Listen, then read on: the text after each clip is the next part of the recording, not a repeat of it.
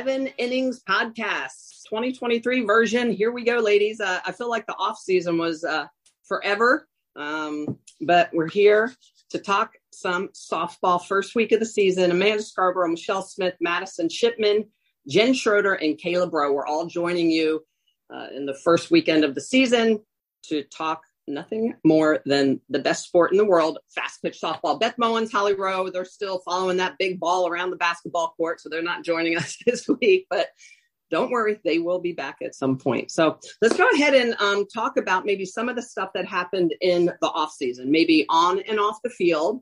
Um, I'll start off just by saying, as again, I, I felt like the off season was at least uh, 12 months or longer. And I know that's not possible, but it did feel like it took forever for us to roll around to the softball season. Um, a lot of work behind the scenes. Uh, you know, for the beginning of the season, obviously with the uh, ESPN tournament. Um, so I was around the sport a lot, but I have to say I, mi- I missed the action. Um, I think one of the things that that I did notice were all the all the coaching changes. Um, so maybe before we roll into that on our leadoff spot in the lineup, why don't why don't everybody just give us a quick synopsis of what you did in the off season uh, to get you through that that terrible uh, time delay when we didn't have softball. I try to go on as many vacations and see as many friends as possible. It's usually my motto to travel and get out of the house and um, use kind of the off season, the fall and the winter, just see as many of my friends as I can. So um, I've had a lot of fun traveling and going to a couple of different places outside of the country. So, um, and then working, of course, always working in the background, but the travel was definitely my highlight. What about you, Maddie? Are we shocked that I was around softball again in the off season? I guess we can call it the off season. Um, doing a lot of athletes unlimited stuff, uh, following AUX, uh, Danielle O'Toole being the champion there, and then of course Deja Mulipola coming through for the hitters for athletes unlimited. Uh, but besides that, chasing around my two little kids and my brother and his wife had their first baby so baby will welcome to the family and yeah lots of kids lots of babies lots of softball that was that was all my off season what about you jen well, you guys, so I actually had an open house at my house, put my house up for sale uh, on Selection Sunday of last year, and went through escrow the end of softball season, and then moved out in August. And we are building a home and remodeling another home. So for the last six months, we have been living out of suitcases, hopping rental to rental with a two and a half year old kind of going insane. I'm not going to lie. Uh, we have a couple more weeks until hopefully we're in our California home. But my baby sister, Nicole, who played Arkansas, also had her first baby. So, like you, Maddie, a lot of, you know, new family, spending time with family. And then, of course, working around softball, throwing catching retreats, and a lot of just being around the sport. So I've kind of been everywhere and yet nowhere all at the same time, is how I feel like my life is. Kayla, what about you? Um, well, I'm with you guys on the the baby train. The I don't know, like being a toddler mom is hard, as you guys know. It's a lot of work. Um, so obviously, like I'm sick right now because I mean we got daycare and all that stuff. So you know, being a mom in the off season, I feel like I've kind of sprinkled in a little bit of what everybody's doing. I traveled like Amanda. I watched all of the AU games that Madison was working. And I also moved as well, Jen. So made the move. I went from Eugene. We're up in Portland now and uh, just experiencing like all the things that life has to offer and those capacities. So I feel like I just like sprinkled in a little bit of what everybody else did. You called so. some international softball. I did. Too, oh yeah. Oh my gosh. Thank you for reminding me, Madison. That was so fun. I got to call um, the World Games in Birmingham this summer. I got to watch uh, the U.S. team win gold over Japan, and uh, that was what an amazing experience. Like I, I just Ally Carda pitching the last out of that game was just phenomenal. So getting to call that was really special. So oh, thank you for thank you for making my life more interesting, Madison. I appreciate you. I love it.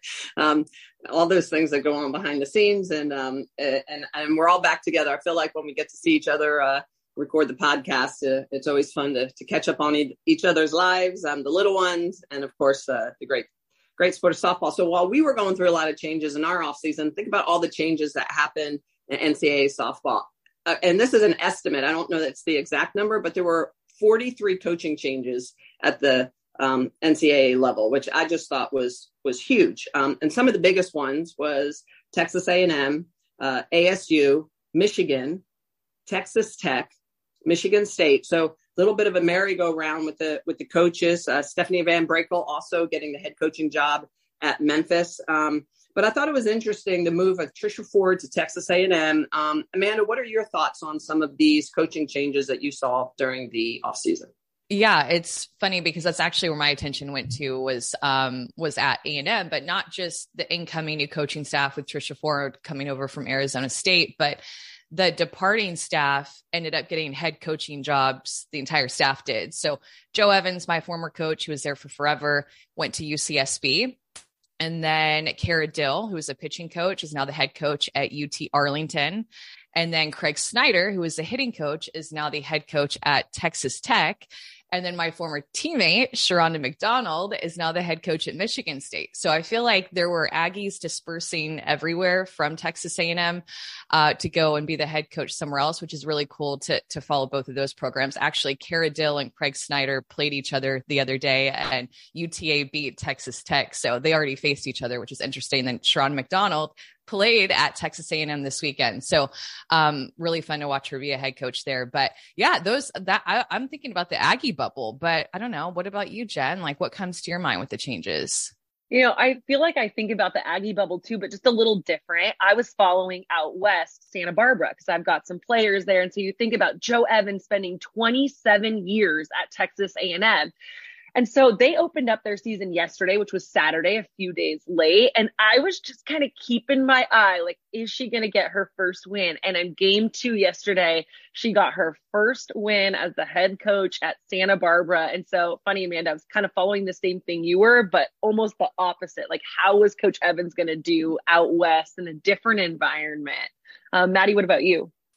You know, I love seeing all these former players getting these big time coaching jobs. And I think of Sydney Romero and Olivia Watkins over there at Duke, um, seeing what they're able to do with that program this year. And one of my former teammates, Amber Freeman, of course, ASU great, uh, getting a coaching job over at Cal. So those are just a couple that pop in my mind, but I still love seeing all those former players staying in the game, giving back to the game, and trying to grow the game as much as they can. Yeah, I think it's really interesting. You know, you watch all these coaching changes, and inevitably, what comes is the mass exodus of players from their programs that they thought they might have inherited. So I think what's going to be really interesting is you watch people like Trisha Ford, like a Megan Bartlett over at ASU, how do they navigate life after some of the best players depart the program? Maybe some players that they thought they might have. So I think that's what really is intriguing about new coaches, and it happens all over the country, is they almost have to start over and really create not only the identity of themselves as a coach, but who their team is, period, using the transfer portal and really trying to collect the players that they need to go and compete in the next year. Yeah, there are also a bunch of uh, transfers. Uh, OU tr- or OU getting several transfers comes to mind. Of course, Oklahoma State getting several transfers. Again, what's new? I feel like every year Kenny is reloading with not only talented freshmen, Michelle, but also transfers coming into his program like Lexi Kilfoyle, among others. Yeah, absolutely. And, and that's one of the things that we're going to talk about a little bit later down the lineup cards. So why don't we go ahead and roll over to the number two spot and we're going to talk about softball returning to the beach. And that would be Clearwater Beach. And uh, it's now has a little different name. So we all have to get used to saying it a little bit differently. It's the TaxAct Clearwater Invitational presented by EvoShield. so had to say that a couple times during the off season. One of the things that I want to talk about uh, leading into this tournament before we kind of dive into what we're going to be seeing this coming week is um, just the growth of the sport, the growth of this tournament. And uh, one of the things I've been doing on the off season is really pushing hard the county of uh, Pinellas as well as the city of Clearwater to build us a stadium. You know, we look at the millions and billions of dollars that are spent on men's professional sports for their stadiums, uh, for their communities. And it's the same thing for uh, the sport of softball or women's sports in general. I think that the facilities matter, and I'm I'm hoping to have the opportunity to really push for a, a stadium so that we can host that event uh, and and have it at great facility for these young girls uh, to dream of playing in one day. But, but that's my hope. So if we continue to grow this tournament, we get great ratings on television where our sport continues to go. Hopefully, we can have a have something big and beautiful. And as the saying is, uh, if you build it, they will come. Well, they're already coming, so let's build it, right? We're going a little bit in reverse.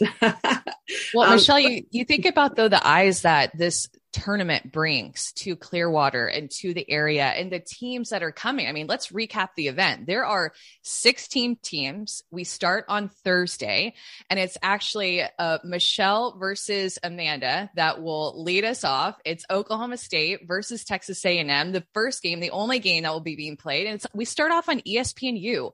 We will have 40 games either streamed or on TV from Thursday to Sunday. And we end on Sunday night, Michelle, with two games, one on ESPN2 and one on ESPN.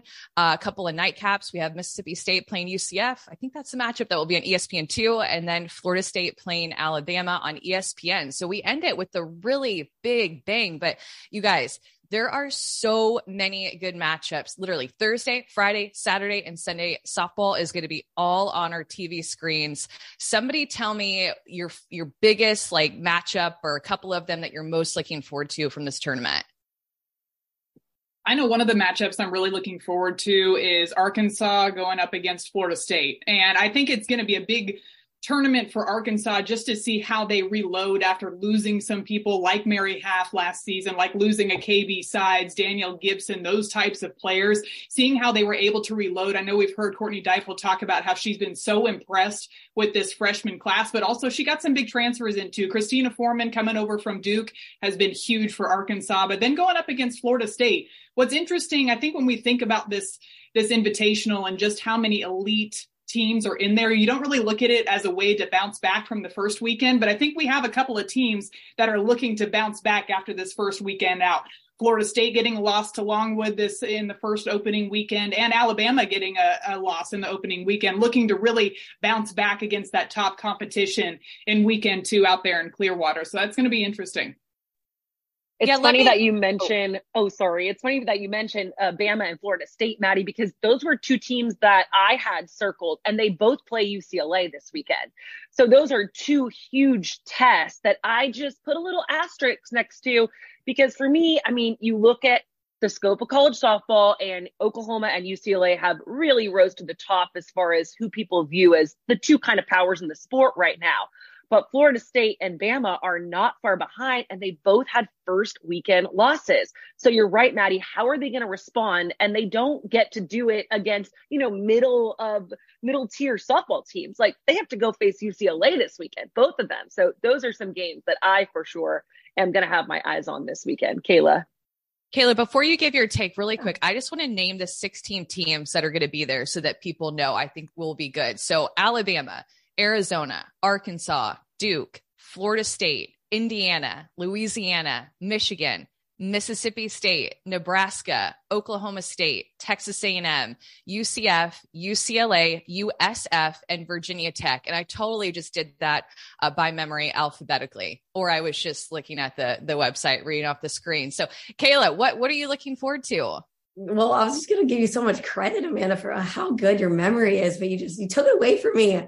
Um, no, I, you know, you say that list and it still like shocks me every time I hear it. I'm like, dang, this is so many good teams coming into play. Um, I'm going to shout out some maybe some under the radar games that I actually think that could have some weight. Some some ones that I wrote down: A and M versus Arizona. And the reason I think this one stands out to me is because Trisha Ford's going against an old rival in Arizona, the Wildcats. Really familiar with them when she was the head coach at Arizona State. I think it's going to be a really good test for these two programs. Arizona that finished so well last year, made it to the Women's College World Series. Caitlin Lowe trying to establish herself as the leader of that program. And then Trisha Ford trying to establish herself as the new leader of the Aggies. That could just, uh, I could see say a lot about those two teams early. Um, you mentioned a little bit Arkansas, Duke, and the reason I want to watch that is I want to watch Christina Foreman go play against her old team.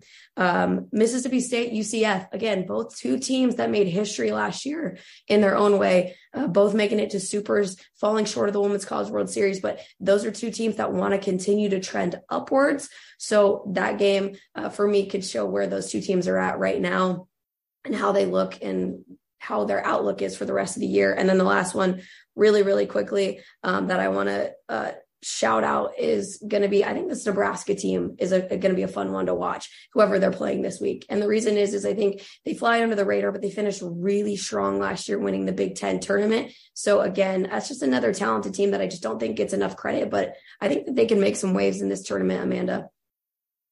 And I just want to say one thing about the tournament. You know, we're talking about the games on TV and these matchups were incredible. But if you're listening and you're thinking about maybe attending the Clearwater, the TaxAct Clearwater Elite Invitational presented no by I, did I get it wrong already? Presented by no Evo elite Shield. in it. It's really tricky because you want to okay. say elite, but there's no elite. But but the, but the competition, the competition is elite, and the atmosphere is phenomenal. The amount of young players, of teams, of coaches, the experience that you get to be up close and personal with these players, even the trolley that transports you from one field to the next field. If this is a tournament that you're kind of maybe thinking about going to and you just haven't pulled the trigger on it, we highly suggest going because the atmosphere is phenomenal and it will not be an experience that you regret attending.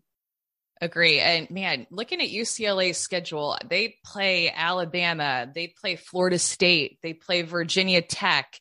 Um, they play Louisiana. I mean, UCLA has a very tough schedule. So there's going to be some good matchups there. I'm looking forward to that Virginia Tech versus UCLA matchup. Um, I think that will be really good. Um, let's move down to number three on the lineup card Boomer, Boomer, Boomer, Sooner. Um, there is a question mark there because there's three Boomers. Could they three-peat? They have the potential. They have a really good team, Michelle. I mean, they got a few transfers that I, I guess are pretty good into their program. Yeah, just a couple. Uh, so it is interesting when you look at um, a synopsis here of the Big 12. I think last year, if you look at the 22 season, you know, we talk about the Pac 12 and the SEC, all these power conferences, the Big 12, obviously, with Oklahoma. But then you look at the last three standing last year, three Big 12 teams Oklahoma, Texas, Oklahoma State. And guess what, ladies? again, this year, those are three very strong programs. And when you think Big 12, those are the three that pop right up to the top of the list. Oklahoma transfers in as as good as they are, were, they get in Haley Lee from Texas A&M, Sydney Sanders, Alex Storako, pitcher from Michigan, and Aaliyah Torres from ASU as well. She packed uh, 12 um, all conference player. I think probably pretty underrated. I think she's going to do damage uh, for the Sooners. But you look at five All Americans returning for uh, the p- Fighting Patty Gassos. You know, this is just a super team. You know, all, the way through, and some great freshmen as well. Kierston Deal, a left-handed pitcher, number one recruit in the country coming out of North Carolina. Um, S.J. Gear, another left-handed pitcher out of Texas coming in. So Patty's got her lefties back in the circle. We know she loves those.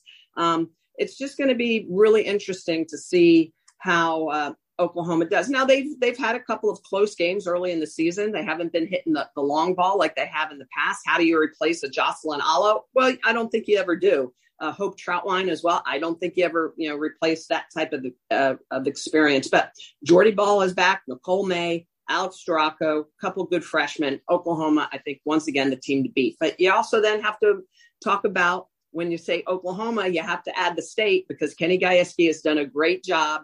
And when you talk best pitchers in the countries, left or right handed, Kelly Maxwell comes to mind. She has just been outstanding, spins the ball, had a great summer with Team USA. You know, it's just been a lot of fun to watch. And then you look at another transfer coming in, making a difference to the program, Lexi Kilfoyle from Alabama. If she can stay healthy, two way player, already doing it with the stick and in the circle, can be outstanding. Another transfer for them, Ivy Rosen uh, Barry from Texas, excuse me, from uh, Virginia Tech, doing a, a, great job. A couple of good freshman pitchers as well, but also some transfers in the field for Oklahoma State. Megan Bloodworth, Rachel Becker. She is an All American out of Purdue, outstanding in the field with the glove as well as with the bat. I think she's going to do a really good job. And then a really good freshman, Taylon Edwards, stud freshman out of Oklahoma, uh, the state of Oklahoma already making a, a, an impact. And then when you have the returner of uh, Keely Naomi at shortstop, I just think that, you know, this is a very stacked Oklahoma State team. If they can hit well situationally, pitch well, I think they're going to do a good job. And then Texas, holy cow, look at the run they went on at the end of the year. I think this is another team uh, in the Big 12 that you just can never count out. They have Mac Morgan, who transferred in from ASU, very, very strong. Sophia Simpson was really good in her freshman year, helped beat Arkansas to get to the Women's College World Series. Check, um, Estelle Czech, excuse me, coming over uh, transfer last year, left-handed pitcher, is going to do a great job. So this is a very strong Texas team, a lot of experience from being in the championship series at the Women's College World Series. So the Big 12 is stacked. I think that this is a conference that's going to um, be talked about a lot during. Uh, you know during this this 23 season and that that was a that was a, a load uh, so i'll let someone else chime in on uh, thoughts about the big 12 well, I think Kelly Maxwell started off her first appearance this season with just a, a, mere 15 strikeouts. So I say that she's pretty, uh, she's feeling pretty good coming into this 2023 season. But guys, how cool is it? Kind of crazy, but cool that next year when we're talking about the Big 12, we're going to be talking about UCF and they're a team that's going to be down there in Clearwater. But I just think it's really awesome to to see them moving to that conference, and also to see what Coach Cindy Ball Malone is doing this season to prepare for that move next season. They're actually going to Stillwater, going to play at Oklahoma State, just so that she can get her players used to playing in that type of environment before they're into the conference next year. So I think that's something that is of note. Maybe looking a little bit in the future, but of course we're always talking all things softball. So I figured why not throw it out there. Well, I, I honestly, Maddie, I thought you were going to talk about how the Texas and Oklahoma are getting into the SEC sooner now. We're yes, going to see that sooner. transition yeah. sooner. It's going to pun intended. Pun intended with longer. that. Yes. Yeah. Yeah. Talk no, the other thing I wanted to say, I, I, don't think she gets enough credit. Texas picked up a huge pitcher with Mac Morgan. That girl is really talented. From her freshman year last year, she played Northwestern in super regionals, and I got to watch it. And she was a couple outs away from helping her team to get to the Women's College World Series. She throws a heavy down ball. She's pumping high 60s, low 70s, really, really talented. And if Mike White can help her and develop her as an even better pitcher, I think the future is really bright for this Texas, Texas program who's got a young pitching staff, like you mentioned, Michelle. They're going to be dangerous. And when you talk about the ability for teams like Oklahoma State and Texas to challenge Oklahoma, it's going to come down to pitching. And when you have Kelly Maxwell and Lexi Kilfoyle, and then a Simpson and a Mac Morgan in the circle, you're just upping your chances and they're trying to gear up to go try and take down the Sooners in any way they can. And I don't know how we don't talk about the Oklahoma Washington game that happened this weekend at the Mark Campbell Classic. And I'm just going to say it. Nicole May is Oklahoma's best player this weekend. Nicole May is so impressive in the circle. So let me just set the scene for you guys a little bit. It's a 5-4 ball game. Nicole May enters the game, 3.1 innings pitched. She has eight Ks. Maddie Husky, all four RBIs for Washington. It's the sixth inning. Nicole May is in the circle and she has to go through Husky, Fielder, and Klingler. Like, are you kidding me? She strikes out the side. Just an incredible performance by her. And for years, all we've talked about, not all, but mostly, is Oklahoma's offense, Jocelyn Alo, Tiare Jennings. I also want to give a little love to Riley Boone. She's hitting 333, so consistent in the box right now.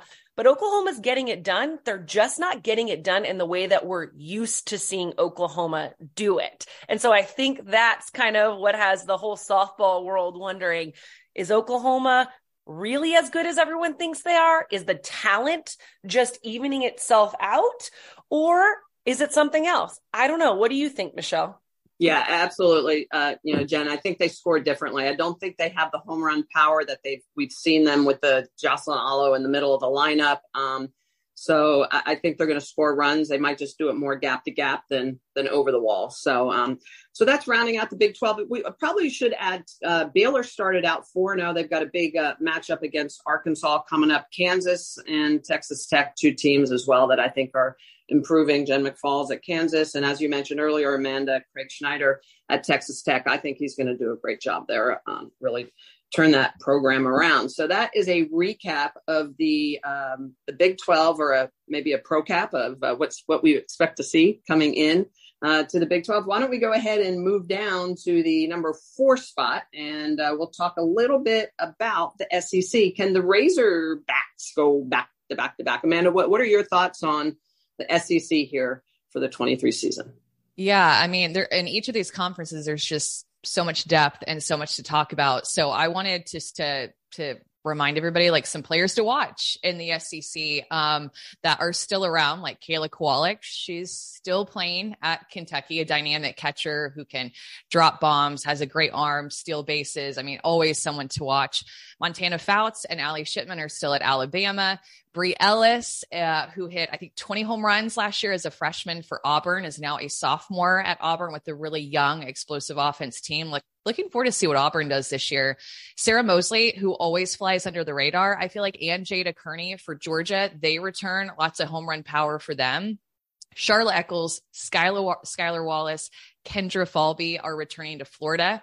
Hannah Gammill and Shanice Dels are returning to Arkansas despite having a very young team with nine freshmen coming in. Kiki Milloy is still at Tennessee. And Jenna Laird, who a couple years ago was the SEC Freshman of the Year, is at Missouri. Um, also wanted to, to talk about the SEC preseason coaches poll. Who was picked to win it in the SEC? And it was actually Florida. Here's how it went down for the top five Florida, Tennessee, Arkansas, Alabama, and then LSU. So three different teams actually got first place votes in the coaches poll, which I thought was interesting. That would be Florida, uh, Tennessee, and Arkansas. A um, couple more things before I throw it out to you guys to see like where your attention is being given is that there's quite a few Michigan transfers within the SEC. Several people, when Carol Hutchins uh, decided to retire and Bonnie Tholl took over at Michigan, there were quite a few people that transferred out, including Alex Storako, uh, who we talked about, who landed at Oklahoma. But Annabelle Widra is at Auburn, Hannah Carson at LSU, and Lauren Essman is at Alabama. Um, and two more things is that I think there's a lot of quality freshmen, you guys. LSU has three freshman pitchers that Beth Torina talked about. She has been patiently waiting on to get into the program that will be difference makers. And then those nine freshmen at Arkansas that add speed and that Courtney Deifel said is hands down the best recruiting class that they've had. So I think there's some quality freshmen coming to the SEC. But um, Kayla, where does your mind go with it?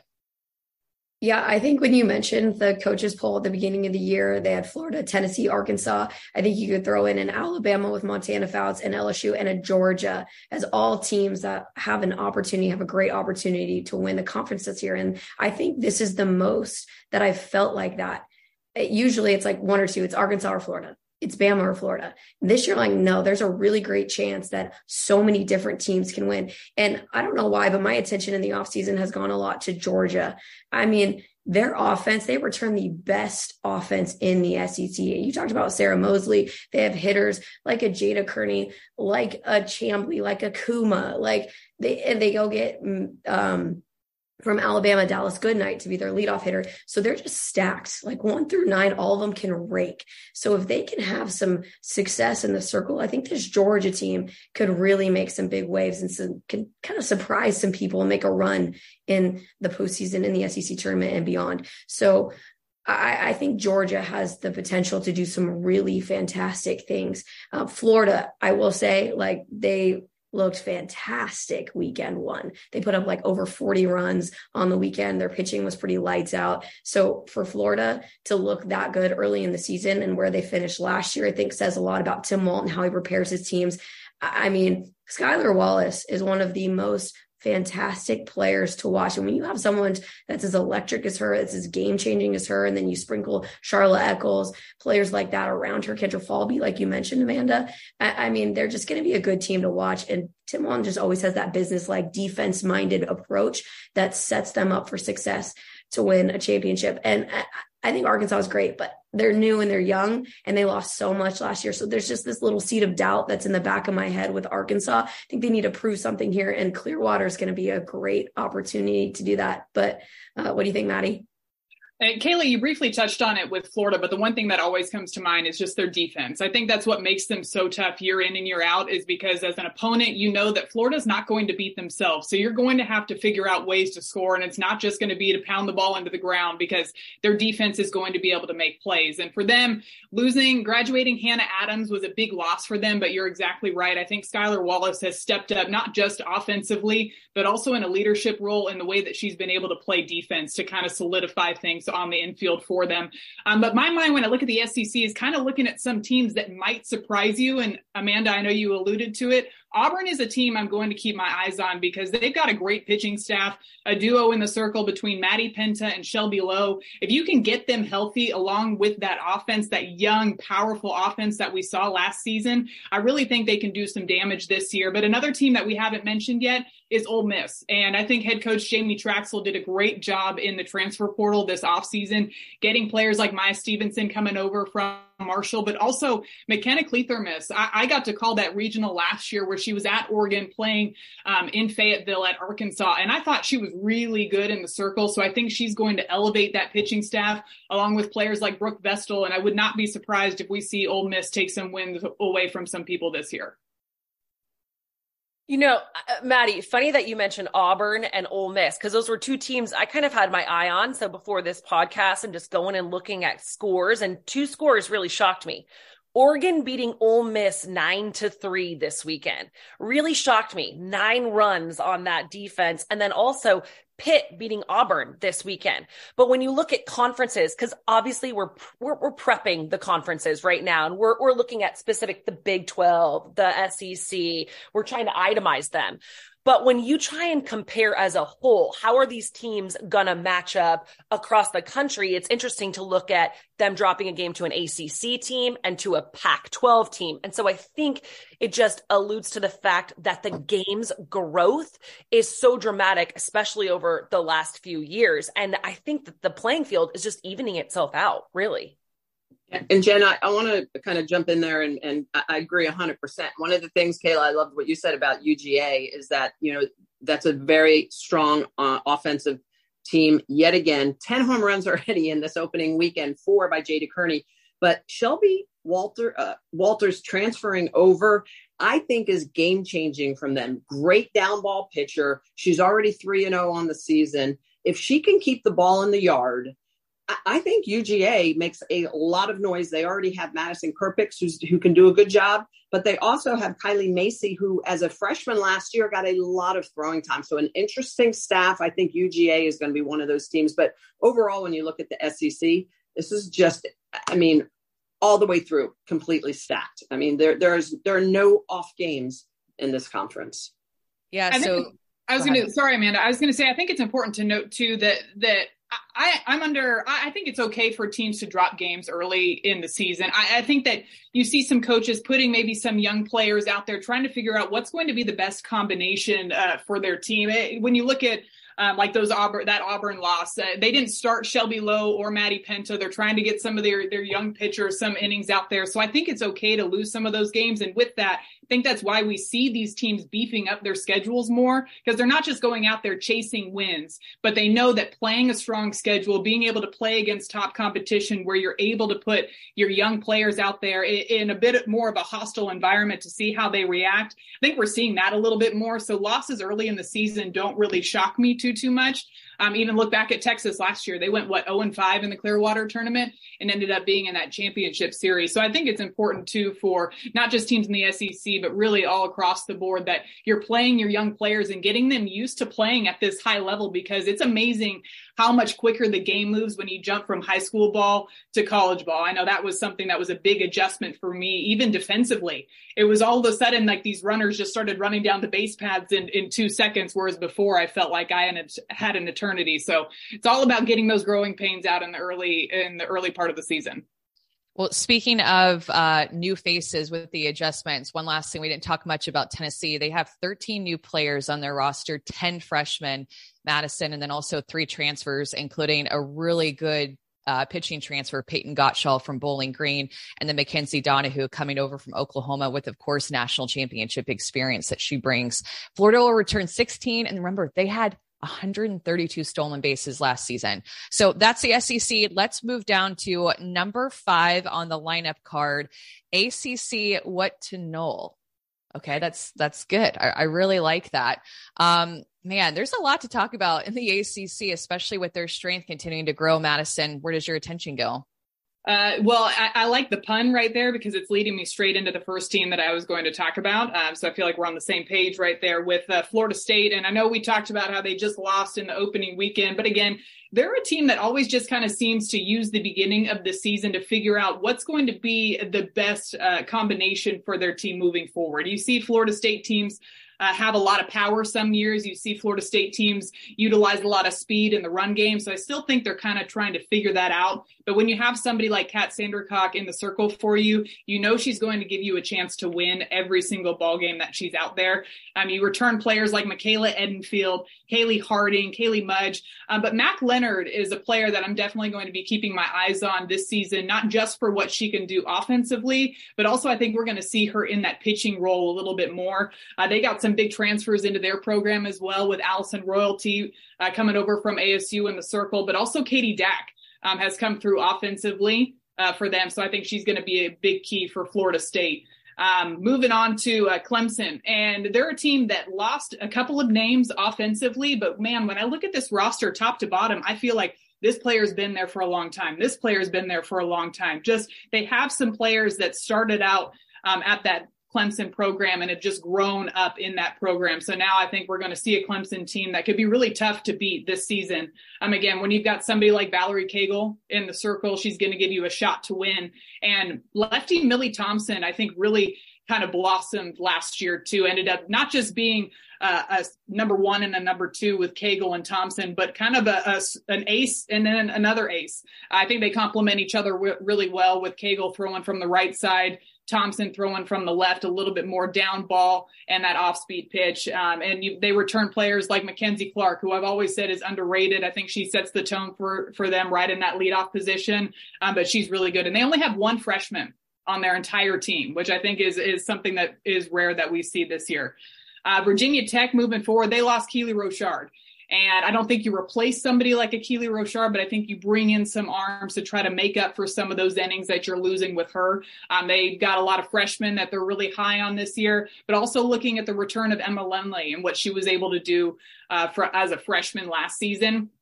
The big question with Lemley was was she going to be able to fix uh, all these illegal pitches getting called? And I think they found some things in the offseason that they really worked on. I mean, I was really impressed with how she composed herself last year dealing with some of those illegal calls and was still able to grind it out and still get some big wins for them. So looking for Virginia Tech to do some big things this year.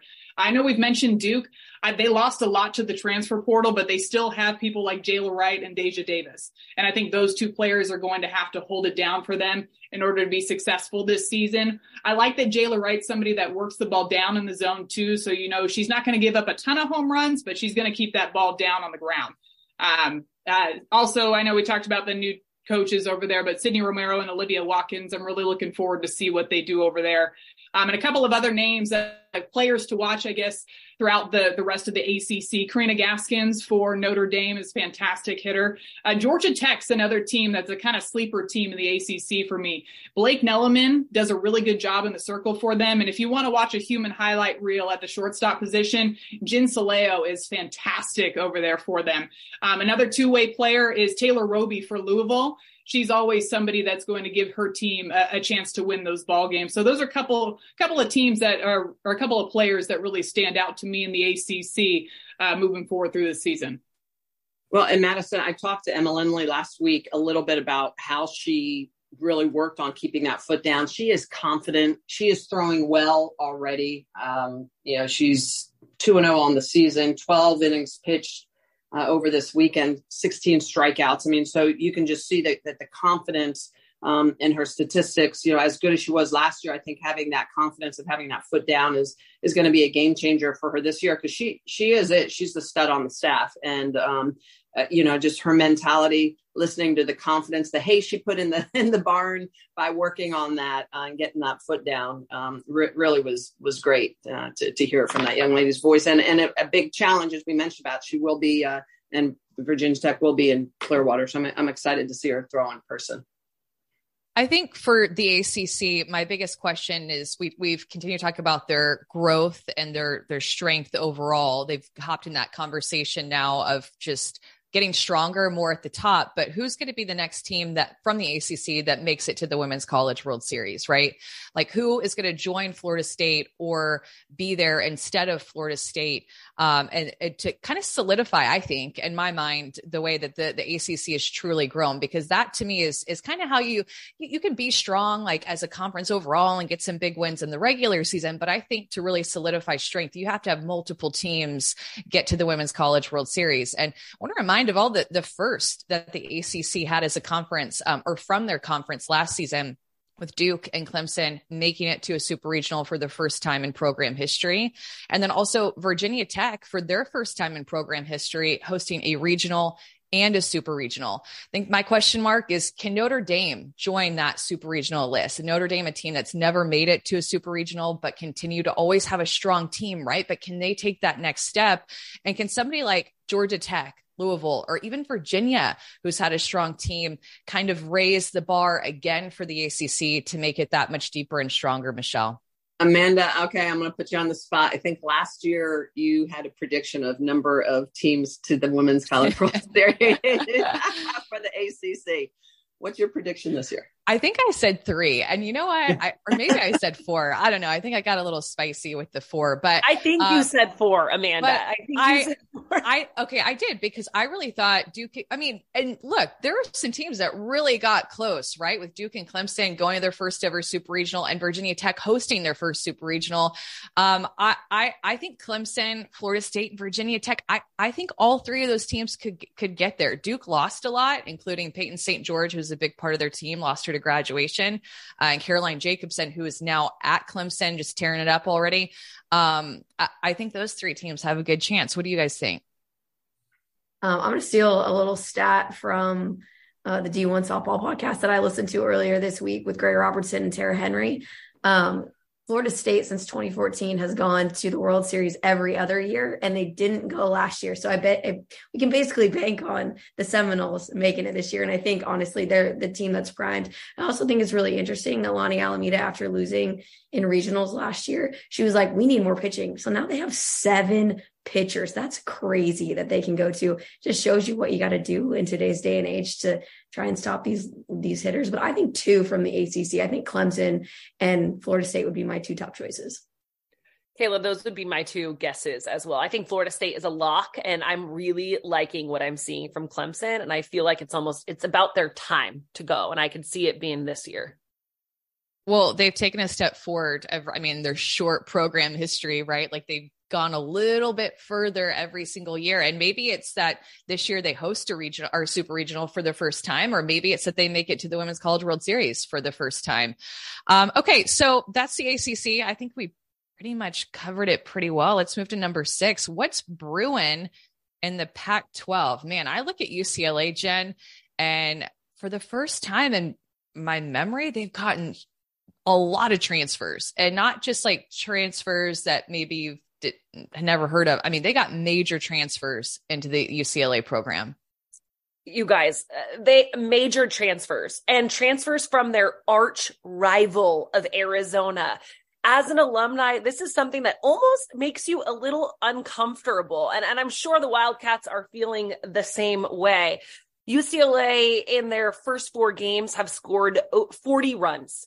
That only one game went seven innings and they're not doing it from the normal names that we're used to. Aaliyah Jordan, she's back for her sixth year. She's not even in the lineup because she's not cleared yet. Maya Brady hit her first bomb, but a name that everyone needs to have on their radar is Megan Grant. She is a freshman. She's been in the lineup since day one, which was only three days ago.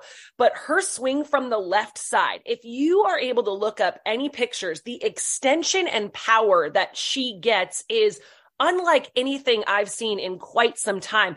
It's almost like a Francesca Anea, like big, big, big swing, but from the left side. It's beautiful. And then Taylor Tinsley in the circle for them, a freshman who threw a five inning no hitter that would have been a, a perfect game had there not have been catcher's interference, guys. Ooh, does that just get you in the heart?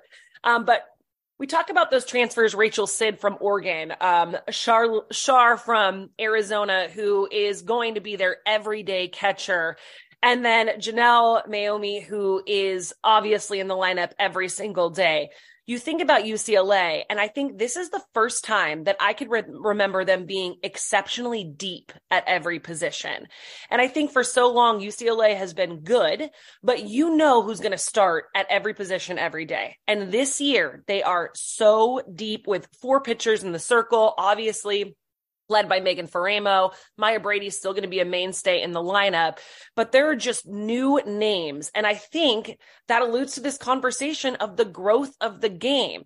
Now, I want to look at the entire conference just a little bit, and I, and I want this to be a conversation. I just don't want to talk at all of you. I want us to talk about this, but I look at the coaches poll, like you did, Amanda, for the SEC, and UCLA had every single first place vote except for one. Now, the reason why I mentioned that is because it went UCLA number one, Stanford number two, Washington at three. But the only other first place vote went to Washington, not Stanford. And I, I'm assuming UCLA probably didn't vote for themselves and that Kelly I gave a little credit over there to UW. But UW is a team that I got to watch this past weekend at the Mark Campbell Classic, and they are scrappy. Um, Ruby Meylan in the circle as a freshman, she's I, I, I'm not going to say she's Jordy Bahl as a freshman, despite the fact that they played on the same travel ball team, guys, which I think is a cool little nugget. Uh, but she's scrappy. But Maddie Huskey in their lineup is a name that I don't think gets enough credit. I mentioned she had four RBIs, the only four against OU.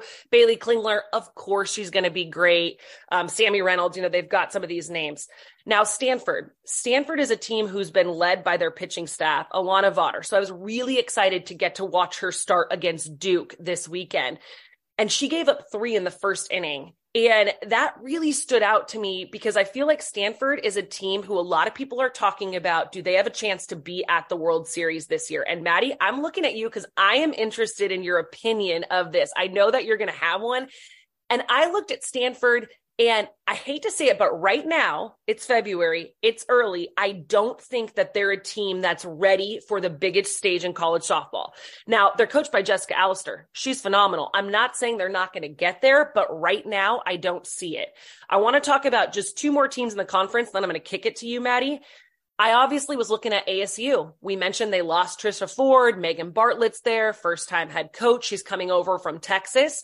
The thing that stood out to me, so they they're four and one so far this weekend, but they've scored in every game. Jimmy Kalidas stayed at ASU. He was not in the hitting position role last year. He's now taking over as their hitting coach. So the fact that they've scored in every game, I liked it. And then Oregon.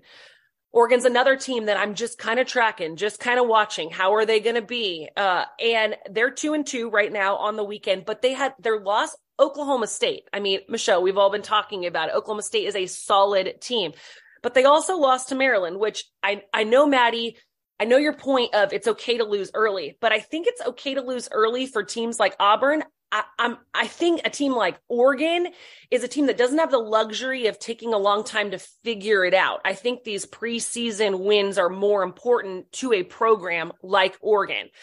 Just one more thing that I have just circled on my calendar. This Tuesday, UCLA plays Liberty. Liberty held Oklahoma to a one run extra inning loss. So I've got that circled. And then in two weeks, UCLA has to play Florida and OU. So even though UCLA's schedule has been very, very easy in opening weekend, get ready because they're about to face some much tougher competition and that's going to be the real test for the Bruins. All right, Maddie, I know I've bounced all over the place, but I really do want to know your thoughts mm. on Stanford. Yeah, you know, it's interesting because Jen, if you would have asked me that question at the end of last season when they were at Super Regionals in Tuscaloosa, I would have said 100 per, or yeah, 100% it was regionals, not Super Regionals, but 100% they are a World Series ready team and they really returned a lot of that team. And especially like you said, they've got their pitching staff back in the circle. They've got players like Taylor Gindlesperger back. So you think that that mentality would just transfer over. I do think maybe it's a little bit of, of pressure in the preseason because everybody's been talking about them. I think it's a different mentality when you come into the season when you're the bit of an underdog versus being that team that has the target on their back. And I think for them, they still have the talent, they have the potential, but for them, maybe it's just a couple of weeks of figuring out how to navigate that different mentality coming into the season. But I do think that they're led by a very strong, a very confident coach in Jessica Allister. And she really loves the team that she has out there on the field. So this is why we play all 60 whatever games during the season because you see these teams start to blossom throughout the year. Um, so that was, you know, that's kind of my thoughts on Stanford, I guess, right now. They might not be right now, but I'm not saying that they can't be when we get time for for May and for June. Um, looking at the rest of the the Pac-12, I think I might sound a little bit creepy right now, but I know that Kayla and I were talking about Megan Grant and her swing, and I went back and looked at like her junior year high school swing videos. I found them on YouTube. Beautiful swing. I, I, mean, I we were talking about it before UCLA even played their first game. That that was a swing that you wanted to watch, and it is so pretty going through the zone. So she's definitely going to be somebody that I'm watching too. Um, but yeah, I think you really touched on it all. Uh, for Washington, I'm looking forward to see what Baylee Klingler does again this year. I think she's one of my favorite players uh, in the entire country to watch um, what she was able to do with her numbers last year. Uh, it's going to be hard to replicate those same numbers, but if anybody's going to do it, I think Bla- uh, Baylee Klingler can. All right, ladies, great wrap of the uh, what's brewing in the Pac 12. We're going to go ahead and roll over to the number seven position now. How about a Hutchless Big Ten? Uh, I think it's been a very long time since we've been able to say that. Um, although she assured me when she when I got the news she retired, I texted her and like with crying emoji, and she goes, "Don't worry, I'm not going far." So she will she will be around. Uh, in fact, she will be in Clearwater next week. So I'm looking forward to saying hi to her and seeing what's up on uh, her new adventures. Uh, uh, adventures. Um, Kayla, go ahead and uh, take us through what your thoughts are on the Big Ten this year. Yeah, well, despite the fact that Hutch is gone, uh, regardless, Northwestern is the favorite in this conference without a doubt. It's not Michigan, which is um, kind of something new for us to say um, after the last, I don't know how many years we've been doing this podcast. It's felt like Michigan's up there at number one, uh, but Northwestern is going to be the, without a doubt, the favorite. They return so much of their staff. Really, they only lose Rachel Lewis last year from last year, who's the Big Ten player of the year a season ago but they have Danielle Williams back in the circle, a crafty lefty. They return so much experience. I mean, you're talking about Jordyn Rudd, Maeve Nelson, Skyler Shellmyer, Nikki Cochran, Angela Zedack. All of those players were the key pieces to get them to a World Series, uh, the Women's College World Series a year ago. So they have speed, they have power, they're diverse throughout their lineup, they're resilient. And I can't help but think about them from last year uh, Clearwater, I just want to bring that up again because when they walked it off against UCLA, I felt like that was the springboard for the rest of their season, giving them so much confidence. So that's the power of Clearwater. And, and I think that Northwestern's just going to keep that role in this season. They're going to have a target on their back, which is going to be a little bit different. It's going to be a little bit bigger than it was a season ago. So it's going to be fun to see how they navigate the Big Ten this year. Um, following them up, I think I have Nebraska as one of the teams that's going to fight for a top position in the league. They, again, I mentioned it earlier, but they finished so well last year, winning the Big Ten tournament. They beat Michigan in all three matchups. They have a really dynamic leadoff hitter in Billie Andrews that I think is a player to watch. Already has two home runs this weekend and opening weekend. Um, Mya Felder, a transfer from Oregon, is another really impactful hitter in their lineup. Um, they're just really talented. They don't have like a killer pitcher in the circle, just a total ace that's going to go up, you know, and shove it up people's, you know, what's. But um, they they do have uh, a Courtney Wallace that's a senior that's got a lot of experience that they're going to lean on heavily. Uh, Wisconsin is another team I think that can make some waves in this conference. Kayla Konwent's one of the best players in the league, so she's going to have the power numbers. They have Maddie Schwartz in the circle. Um, they're going to rely on some freshman pitching, though. Uh, Michigan would be the next team.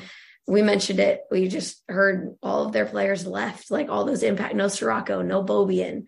Um, uh, Hannah Carson transferred. Christina Burkhart graduated. She was their best hitter last year. So this is a Michigan team that's just going to look a lot different. I think it's going to take some time for them to figure out who they are. They're going to rely on three transfers and a fresh, or excuse me, a sophomore in the circle. And uh, the good news is, is uh, Jessica LeBeau from Kent State pitched a no-no today, so I think that's a good sign for Michigan. Um, I say today, it's we're it's Sunday. We're filming on a Sunday. Um, Super Bowl Sunday. You're welcome, everybody. um, but yeah, and then beyond that, I think Illinois, you mentioned Maryland is a team that could do some things. They beat Oregon, but you know, they also uh, lost to Cal Baptist as well. So I think they're a team that's getting better. They had their best record in Big Ten play ever. So uh, Maryland is a sneaky team. And then beyond that, you drop to the second half of the conference and it's just kind of a free for all on who wants to kind of rise up to try and get to the top of this conference. But uh, that's really what's going on in the Big Ten right now. I'm going to piggyback off of that, uh, Kayla, and just kind of shout out another player that I always kind of watch uh, that's in the Big Ten. Uh, Bailey Parshall for Penn State, I think, is a sneaky good lefty pitcher. I know, Michelle, you're going to love that. Um, but she's, I believe, the fifth uh, player from Penn State in their history of their program that ended up being an All American. So I think that's a, a player to watch when it comes to the Big Ten outside of those those teams that you just named, Kayla. Yeah, and I'll be really interested to see how Nebraska plays this weekend in Clearwater. I think that they'll be tested. They're a team that um, you know, caught some attention last year because Nebraska, I think to Nebraska standards and the history, of the deep, rich history of their program has been a little down the past couple of years. And when we talked to Rhonda Revelle coming into Clearwater, this is a team that's very motivated. They have big goals um, and they return a lot. Courtney Wallace is such a good player for them, but really their offense. I mean, they led the Big 12 in slugging percentage. Like this is a team that can score a lot of runs. And you mentioned Billie Andrews. I think she's another one of those players that flies under the radar across the country that you don't talk a lot about, but steals bases, hit 20 home runs. Um, what a different like looking Michigan team. Like I just can't get over without Carol Hutchins and Storako and Beaubien. Uh, but Lexi Blair is back, which is good. And then Kayla um, with Vance Stuedeman as the pitching coach at Illinois now because Lance McMahon is now the pitching coach at Alabama. So a little like Alabama cycle thing going on there because Van Stuedeman, of course, was the head coach of Mississippi State and was a pitching coach um, at Alabama before that. Yeah, it took a few years off. So interested to see her back in action as a pitching coach for Illinois. And you mentioned Lance going to Bama. Uh, again, little fun little circle right there. It all comes back around. So, way too early World Series predictions. Do you all think Northwestern will be in Oklahoma? So I'm putting you on the spot. I, will jump in and say, I think they're going to struggle to get there unless uh, Danielle Williams really just does what she did last year and come on strong at the end of the season. I saw her this weekend and she got beat up a little bit, so she's she's got to get back to spinning it, and then her offense uh, needs to put some runs up on the board for her. So I, I think it's I think it's an outside chance to get there. All right, um, I want to chat a little bit about Carol Hutchins because she did retire um, over the summer, which is a true Hutch type of thing to do because she never wants the uh, the press or the notoriety on her. But Carol Hutchins coached at Michigan for 38 years. She is the winningest coach in the history of our sport. Um, 1,707 wins uh, she has recorded. Incredible. 22 Big Ten championship championships, nine Big Ten tournament championships um, 18 NCAA regionals, Big Ten Coach of the Year 18 times, and of course the the biggest prize of all that 2005 national championship, first one, one east of the Rockies. So uh, Carol Hutchins doing a great job at Michigan. A, a just really amazing coach in person. Uh, does a lot of fundraising. Um, uh, just you know, when you you look at the sport of softball, these are the people uh, over the years, like a Mike Candrea. They they are legends um, that will continue to be around the sport, but maybe not in the sport on an everyday basis. But Carol Hutchins, an incredible career at Michigan, um, and just leading so many amazing athletes that uh, obviously need to give her due uh, and give a give a little bit of a shout out to Coach uh, before we move on down the lineup. Which um, Holly Rowe is not here, but it is time to roll into the eight spot and shag some stats. This week on Shaggin' Stats. Yeah. Um, so we didn't talk a ton about Arizona, but I feel like Arizona is playing with a chip on their shoulder. Looking at what they've done so far this weekend, they still have one game left today, but four five inning run rules, put up a ton of runs nine runs 15 9 15 those are big numbers. But my actual stat is that arizona this weekend so far has scored in 15 of the 17 innings that they've played an offense that is super fired up. Kayla what's your stat? Uh, my stat is one. It's week one of college softball and we already got a number one play on sports center with josie muffley's great diving play in the five six hole. I mean, it was beautiful laying out. She's like no stranger to the Sports Center top 10, but to get a number one play in week one, I feel like that's got to be the first time that that's happened in college softball. I see you giving love to the shortstops, Kayla. Yeah, I really, I, right. appreciate that. Let's pass it on, it, ladies and gentlemen. Madison. Yeah. I appreciate that. Um, but no, I, I, don't know about you guys, uh, but I my first collegiate at bat, I definitely did not hit a home run. I think I blooped one into right field, but Sydney Groves, freshman for Boise State, the very first pitch that she saw in her very first collegiate at bat, hits a two run home run. Uh, absolutely incredible. What a great start to your career right there. Uh, you know who else who did that is Amanda Bricker from Cal Baptist. Um, that's actually not my Shaggin stat, but my Shaggin stat does happen at Cal Baptist. So Presley Hossick, her first start in the circle as a freshman, throws the program's very first Division One no hitter against Wisconsin. Huge, huge moment over there in California actually happened in Mexico, but you know, West Coast team. Michelle, what's yours? Uh, I love that. I love all the stats and what catches everybody's eye. I'm going to go to number one as well. And Kayla, when you said number one, I was like, oh, she stole my stat, but I was whew, safe. But she did not. So my my stat is number one, is the number one, um, and it's Lehigh. Sorry, I, this is a little bit Kayla. Uh, um, so I know Lehigh. I know, and let me pull the knife out of your chest. Um, this is Lehigh a seven to four victory over Alabama at the Rhoads House. But I think what um, is most important for Lehigh, it is their first ever top 10 victory. Um, so a big shout out to a mid-major school, Lehigh, who uh, had a, had a big victory early in the season. Again, it's early in the season, so uh, don't don't. I have I'm not worried about Alabama. I think there could be a little stubbing of the toe that uh, helps them uh, down the season. They'll be like a remember the cry. Remember the Lehigh. Michelle, you're not just throwing daggers at Kayla with that one anymore. I know your sister over. Yeah, you're throwing daggers both our ways. Come on now. Just keep telling myself Texas lost five games in Clearwater, and they yeah, exactly. it's well, not and how you it start; was, it's how you finish. it was their first win over an SEC team in program history too. So huge win for Lehigh, who um, had beaten A and M back when I played, and we were used to be their best program win in history. And so now I'm happy to pass that torch to Alabama um, and getting off of the the game notes of the Lehigh um, game notes for media day. That was Shaggin Stats. Okay, moving to number nine. Last thing we're gonna do is Player of the Year picks. So who do we have? Who who's a kind of too early, but I guess this is what you talk about at the beginning of the year. Like who's a early player of the year pick that we have, Michelle? All right, I'm going to jump in and just real quick. I'm going to go back to the um, the hitting pitchers. Rachel Garcia won it in 18 and 19, and then we had Jocelyn Alo the last two years in 21 and 22. So I'm going to go back again, as I mentioned, to the hitting pitchers. I think there's an opportunity. Not Megan Faraimo, we were told is probably not going to hit this year, but I am going to go with Megan Faraimo. I think Lexi Kilfoyle, if she stays healthy, opportunity for her to have a big year um, at Oklahoma State. And then there's also Valerie Cagle. I, I just look for the, the hitting pitchers to potentially shine again here in 2023. Yeah, I think Valerie Cagle is going to be a top three finalist for sure, but something in me really wants Tiare Jennings to win. I just, I feel like she is such a well rounded hitter and she never gets enough credit for what she does on defense. But when I watch her play, I fall more and more in love with the sport. I think she's so passionate. I love the way she cheers on her teammates' successes.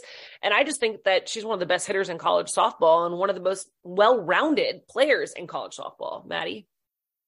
Uh, I I had Tiare on my list as well, just because of the same reasons that you just mentioned. I just love watching her play, and I think she does such a great job from a hitter perspective of spraying the ball to all fields. Um, but somebody else, I mentioned her a little bit earlier, but Baylee Klingler is also somebody. The number she put up last season, I would imagine that she's going to be up there again this season. She's just has that mentality, that confident, aggressive approach up in the plate every single time she steps into the box, and that's what just really impresses me about her.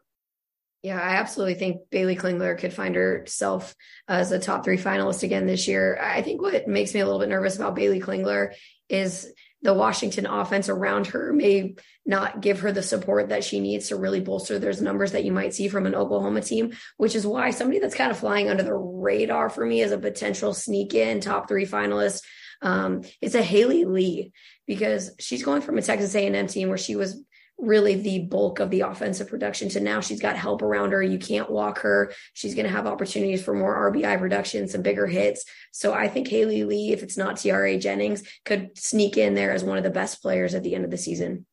Yeah. And then I'm going to say uh, Kelly Maxwell. I think that she has the opportunity to be so dominant in the circle, um, has the experience. Somehow, you know, we're still going to be talking about her next year because she's a redshirt, redshirt, or the COVID year, and then she's a redshirt junior. So she'll be pitching again. So she's older, experienced, and I feel like now she has a lot of Women's College World Series experience. And I think that Oklahoma State team's going to be pretty good, Michelle. Uh, I, I, agree with you, Amanda, and I, I, couldn't add both Maxwell and Kilfoyle together because then you guys. I got really you. A homer. Yeah. So. yeah. All right, ladies. Well, that was a lot of softball. I mean, I'm excited. TaxAct Clearwater Invitational presented by EvoShield coming up in just a couple of days. Super excited. We'll be able to round up, um, talk about the tournament on our next podcast. But uh, we uh, welcome you all to join us every week on the Seven Innings podcast